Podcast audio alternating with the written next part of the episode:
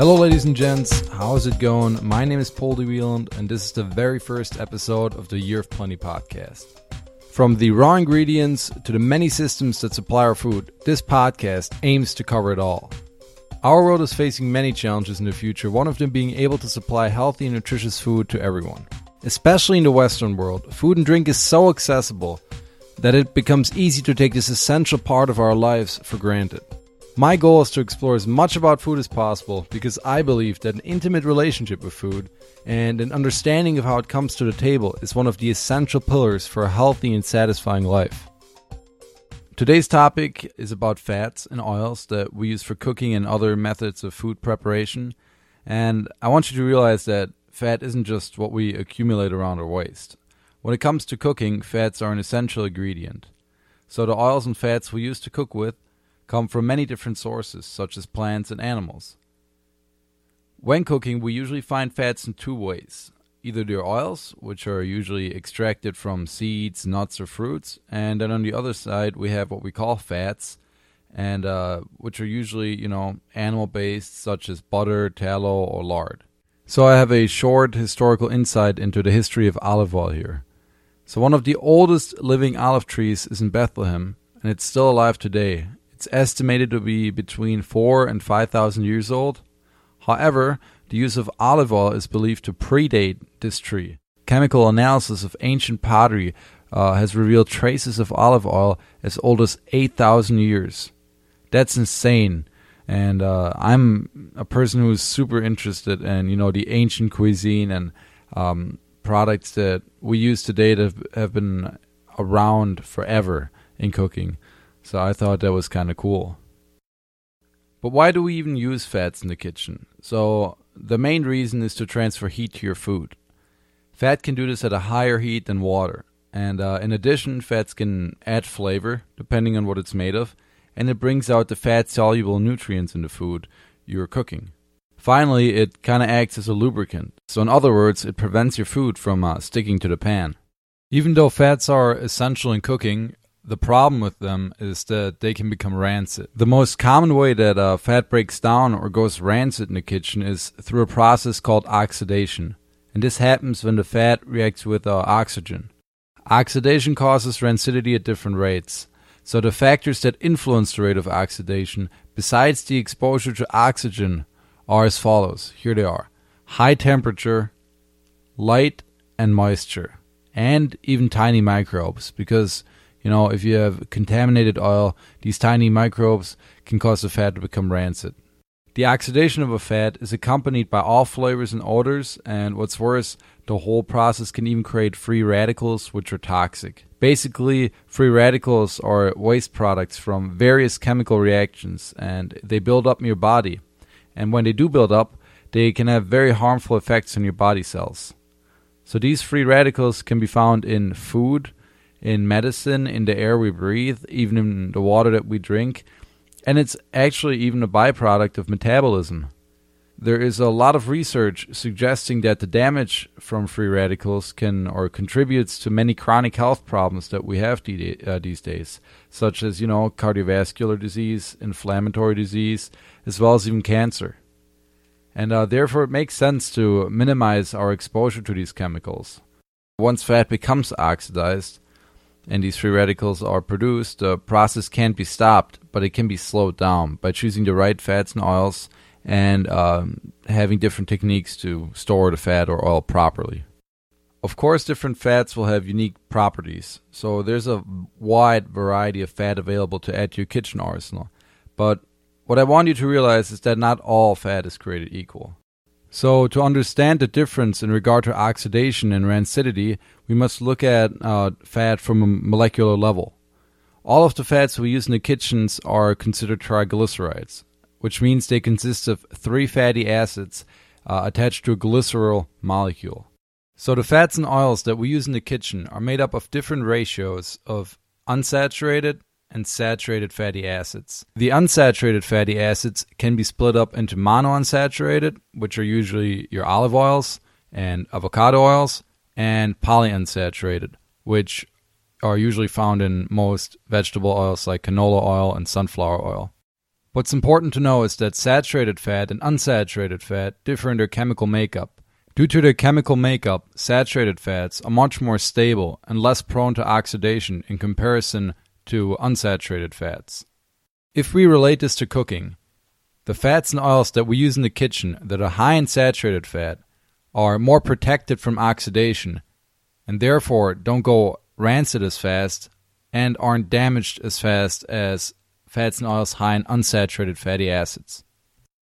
Now, if you remember, earlier I told you that the oxidation of fat creates free radicals. And these free radicals can be detrimental to your health if they build up in your body. This is good to know because most of the unsaturated fats that we use in the kitchen um, obviously become oxidized fast, which means they also produce these free radicals a lot faster. And usually, by the time you cook with these fats, uh, they're already very rich in these free radicals, and you're adding that to your food, and then eventually they'll end up in your body. So it's really important that uh, you choose a good quality unsaturated fat.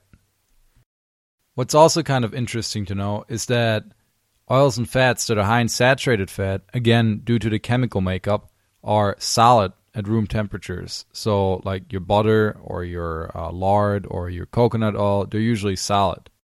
On the other hand, uh, fats and oils that are high in unsaturated fats, which are usually most of the oils, are liquid at room temperature. So this is just kind of cool to know why your you know why your fats come in uh, different states. Like why are some of them hard and why are some of them liquid? If you want a more detailed explanation on why saturated fats um, oxidize slower than unsaturated fats, uh, please visit our website at www.theyearofplenty.com. You'll find uh, this podcast with uh, the show notes, and in the show notes, I'll have a brief explanation on this topic, and also I'll provide you with uh, two pictures of one a saturated fatty acid and an unsaturated fatty acid, so you can kind of see the difference between them, and hopefully, hopefully, it'll help you understand the chemistry behind it if you're interested in that kind of stuff. All right, so we talked about the oxidation of uh, different oils and fats. Now I want to talk about the other thing that we have to consider when uh, shopping for oils and fats or when using them in the kitchen, and that is the smoke point of the oil or fat. So, have you ever cooked something too hot and you know the food started to burn and smoke heavily? Well, it was probably because the fat that you were using couldn't handle the heat. All fats have different smoke points. A smoke point is the is like the maximum temperature you want that fat to reach. Uh, if if the fat's exposed to temperatures higher than the smoke point, it'll start to burn and degrade and smoke heavily. At this point, your oil is broken down and the food is probably a goner. So I suggest to never cook with the oil or fat above its smoke point. You always want to keep it below. Cooking with uh, fat above its smoke point can actually create very off-putting smells and flavors, but it also produces the toxic free radicals that we talked about earlier. What uh, you have to realize is that many healthy particles in oils break down way before the oil reaches its smoke point. That means that oils are also oxidized well before they reach their smoke point. So, what was very confusing to me at the beginning when I was researching the, this uh, whole topic was that cooking oils or fats that are made of saturated fats, such as butter, coconut oil, don't have a high smoke point. In fact, vegetable oils have a way higher smoke point, even uh, though they are made up of polyunsaturated fats and are therefore much more susceptible to oxidation. So I couldn't really wrap my head around this, but I found out that refined fats, which are the um, most of the vegetables, are us- uh, usually have a higher smoke point than unrefined oils. And the reason for them having uh, higher smoke points is the refining process. So most unrefined fats and oils have uh, many healthy ingredients like you know enzymes, vitamins, and other antioxidants. Fats that still have a, a lot of these components tend to produce smoke points or produce smoke at much lower temperatures. So these particles are removed during the refining process, which ultimately raises the oil smoke point. So even though many refined vegetable oils like uh, canola oil or sunflower oil have a very high smoke point, they lack many healthy components found in unrefined oils. That's because they've been purified through the refining process. What I want you to know is that some sources only provide the smoke point of the fats or oils, and they claim that that's the only thing that's important when considering uh, which fat or oil to use. Well, I don't agree with that. And uh, obviously, the smoke point matters, but we also got to look at the quality of the fat and how fast it oxidizes, or or in other words, what ratios of unsaturated and saturated fats does the oil have. So, as I said earlier, the refined fats have a much higher smoke point, which is a great benefit when it comes to cooking, because you can heat those fats or oils at much higher temperatures. Yet, since the refining process to get that high smoke point itself requires such a great deal of heat, there is an argument, a legitimate argument to be made that the process, the refining process itself, already damages the oil. So, that's just something to think about. Let's look at uh, different terms associated with oils, uh, and you usually don't find the animal based fats in any refined state. Therefore, I'll focus on the different ways oils can be bought. There are many different terms you will find on the packings or packaging of oils. Usually, it'll mention terms such as cold pressed, unrefined, refined, or virgin, and all of them refer to how the oil was processed and extracted. First, I want you to know uh, that Oils are extracted from the seed or fruit, uh, such as an olive. And for hundreds of years, the oil was harvested or extracted by pressing, literally physically pressing on the source that had the oil. There are several ways to extract oil, but most oils are extracted with chemicals and high temperatures today. However, some refined oils are processed without chemicals, but they're still considered refined oil. Um, and then on the other side, there's oils that are processed mechanically that are still li- literally and physically pressed, and these are our unrefined oils. So, first, I want to talk about the chemically refined oils. There are many different kinds of, you know, commercially available refined vegetable oils, including canola oil, rapeseed oil, uh, soybean oil. What else is there? Corn oil, sunflower oil, safflower oil, peanut oil, you name it. These uh, refined cooking oils are, you know, created through an intensive physical and chemical process. And two of these steps in this chemically uh, refining process are bleaching and deodorization, which intend to remove natural color and odors, but they also remove odors that are produced by the refining process. As mentioned earlier, the goal of chemically refining is to uh, remove what is considered impurities and obviously the odor and the taste of the oil. However, many of these particles that are being removed are actually antioxidants like vitamin E that are naturally in the oil. So, this process will raise the smoke point, which is a benefit, but many natural ingredients and nutrients are removed. The problem many people have with uh, this process, this chemical refining process, is that the oil is exposed to chemicals and heated at high temperatures several times. This makes the fat in the oil unstable and more prone to oxidation, especially if it's, you know, an unsaturated fat. The main chemical used to extract the oil from the crop seed is called hexane. And some people are worried about hexane because it can have toxic effects on the nervous system if it's inhaled. On the other side of the spectrum, we have our mechanically extracted oils. So, as we talked about earlier, mechanical extraction has been done for centuries, and uh, it's obviously evolved throughout time and become more mechanized. But it works by applying heavy pressure to things like olives or crop seeds, and this literally presses the oil out of the raw ingredient, out of the olive or out of the uh, coconut or whatnot. And uh, today, a common mechanical extraction method is expeller pressed. This process doesn't use chemicals, which is good, but it can create high temperatures due to the friction that is created when squeezing the raw ingredient. And usually, such mechanical extractions only yield about 65 to 70% oil, and hence why so many companies, you know, use the chemical refining process because the chemical refined process yields much, much more oil. There are also several companies that uh, do cold pressing to extract the oil, and this process is similar to expeller pressing, or it's pretty much the same thing. You're still physically squeezing the oil out of the the, the source, but the temperatures here are kept at, at a low heat, so there's a controlled temperature environment. And companies that uh, use cold pressing try to maintain the temperature at around or uh, at around 100 degrees Fahrenheit or lower when extracting the oil, and there's no outside heat added to this process. So the final outcome is a product that has a higher quality than refined oils. And actually, in Europe, this process is regulated, and uh, cold pressed oils are truly cold pressed.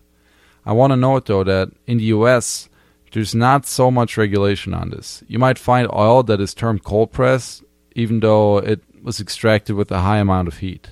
That's why I really encourage you to do your research before you go buy any of these oils. Often you'll also find oils termed as extra virgin, especially when you go shopping for olive oil. Extra virgin olive oil is the purest olive oil uh, you can get, and since it's unrefined, it's not treated with chemicals or extracted with high heat. Uh, it's a lot. It has a really high quality. Actually, if you try extra virgin olive oil, you'll notice that it contains a lot more aroma and flavor and color, and that's because it didn't go through the refining process. It is well known uh, by now that this kind of olive oil, the extra virgin olive oil, still has many of the natural vitamins and minerals that are found in the whole olive. So, through this uh, cold pressing process that extra virgin oil goes through, um, you know, a lot of the healthy benefits are still uh, kept in the oil. Realize though that since it has all these natural minerals and ingredients, uh, extra virgin olive oil doesn't have a high smoke point. So I personally never really use it for cooking, but I do think it's a fantastic oil to add to salads or to your meals after you've cooked them. Now you know that it takes a certain amount of processing to extract any kind of oil. For myself, a good general rule is to avoid consuming the oils that require processing on a large scale. Uh, but I personally try to eat foods that have not been heavily processed. Uh, I don't do this always, but I've been moving toward that, and I feel a lot healthier. But, anyways, that's just my point of view. I do uh, want to give you some tips on how to slow down the oxidation of your oils and fats so that, you know, they don't become rancid easily. However, despite these tips, I really, really urge you to uh, use your oil and don't let it go bad. Alright, so as I just said, here are ways you can uh, slow down the oxidation of your oils and fats. So, the first thing to remember is since air, heat, light, and moisture all speed up the rate of oxidation, it is extremely important that you take some measures of prevention against oxidation. As we said earlier, due to uh, the chemical makeup, saturated fats are less prone to oxidation, but that doesn't mean that they will never oxidize. All of your oils and fats should have minimal exposure to air. Make sure you have an airtight container, even for your butter. Another thing you can uh, do is to keep your oils in dark bottles or containers, especially for unsaturated fats, because they oxidize so easily. By keeping them in uh, dark bottles, it'll minimize light exposure. Another tip you can implement to avoid light exposure is to keep oils in a dark cupboard far away from the sun, because the sun really speeds up oxidation. Also, try not to buy oils that are high in unsaturated fats that come in light glass containers, light glass or plastic containers, because by the time they find their way to your kitchen, those oils have probably already been sitting in the supermarket shelves and have been transported around and were, were more than likely exposed to a lot of light. Another thing uh, you can do is to buy oils in small containers. This way you will, you know, use them quickly and you won't have to worry about them going rancid before you even use them. So lastly, please don't store your oils close to your stove. Heat speeds up oxidation and your stove or your oven those are all sources of heat. So you kind of want to keep your oils and, and fats away from that. You can put any oil or fat in the fridge and it's probably even better because then there's less problem you'll have with oxidation. But uh, like i said i keep my butter and my ghee in the fridge and the rest i keep in a cupboard uh, in a dark spot. Just in case you were wondering the oils and fats that i have in my kitchen arsenal right now are cold pressed coconut oil, extra virgin olive oil, grass fed butter and ghee, red palm oil, and naturally refined avocado oil. I uh, usually cook with the coconut butter at medium heat, and if I have to cook at higher temperatures, I use the ghee or the naturally refined avocado oil. Both have a smoke point at around 500 deg- degrees Fahrenheit. And actually, the avocado oil I use uh, is first cold pressed and then naturally refined to raise its smoke point. So you don't have to grab or go to chemically refined oils. If you do a little research, you'll find some pretty cool companies out there that have really solid products. I have many oils and fats uh, that I don't heat up. Instead, I just add them to my meals after the food has been cooked. And my favorite fats and oils to add to my meals after I cook are butter, the extra virgin olive oil, and red palm oil. These are all unrefined and usually cold pressed, and therefore they still have all those healthy antioxidants and natural minerals found in unrefined oils. If you want to find out more about the different smoke points that oils and fats have, I'll have a chart in the show notes or uh, in the blog post that will have this podcast on our website, which is www.theyearofplenty.com. All right, ladies and gents, that's already the end of our episode. Uh, I hope that you enjoyed the information and that you could take something away from it. Hopefully, now you know that there are different kinds of oils out there and that there's different refining processes that can have an effect on the quality of the oils. And hopefully, you can, you know, take some of this information and uh, apply it next time you go out to shop for oils or fats or when you use them when cooking. If you liked our first episode, please leave a five star review on iTunes. Also, you can go to our website where we will be posting all of these episodes as well as blog posts in the future.